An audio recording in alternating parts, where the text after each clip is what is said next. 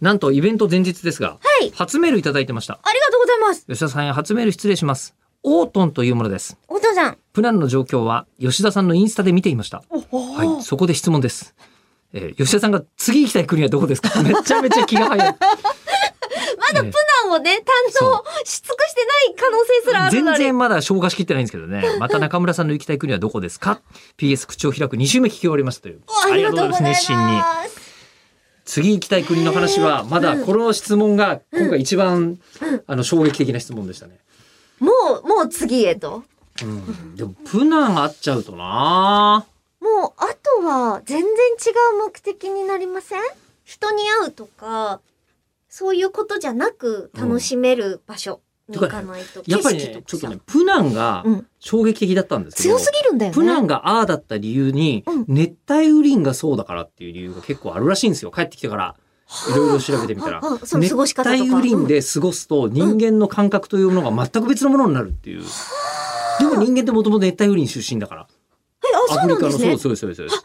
ええでだから熱帯雨林で育つとうん人間はなんかすごい生き生きするし、うんうんうんちょっと特殊ななんか感性原に子の力のままでいられるそんうだ。今我々と違う感性でいられるということでプナンだけじゃなくて、うんプナンと似たような感性をうん持ってる、えーピグミーがアフリカにいて、ほうえー南米のほううんあのもともと私ピダハンっていう本が衝撃的だったんですよほう。ピダハンっていう民族がやっぱり南米にいいてらっしゃるんですね。そうなんですほよほ。そのピダハンとピグミーにうんあと会うべきなんじゃないのかっていう気がしないでもなくて。確かに。今行くんだったらその辺なのかしらと思いつつマレーシアに比べちょっる行とってアほしいなうんフリカもブラジルうん南米もだいちょっとぶ遠い、ね。ハードルが高いっちゃ高いんだよね。そうですよね。1ヶ月ぐらいお休みして、しっかり行くぞ、みたいにしないと、うんもったいなくないですか、まあでも狂犬病の注射は打ったからねもうどこでもその辺は行けるんですけどねそ。れって、あの、また打たなくてもいいんですか、狂犬病はもう一生もんだそうです。3回僕打ってますんで。3回打つと免疫が完成するっていう話なんですよあ、ねじ。ゃあそれ使いましょう。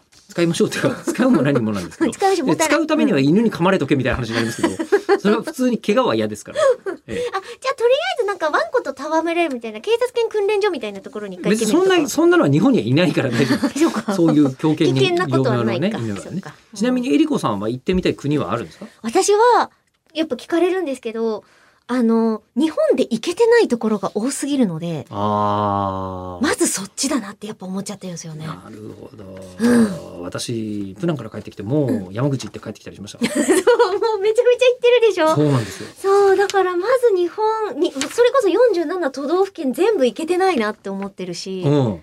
なので、まずそこかなって具体で言う。うと。熊本。明日プナンの話します。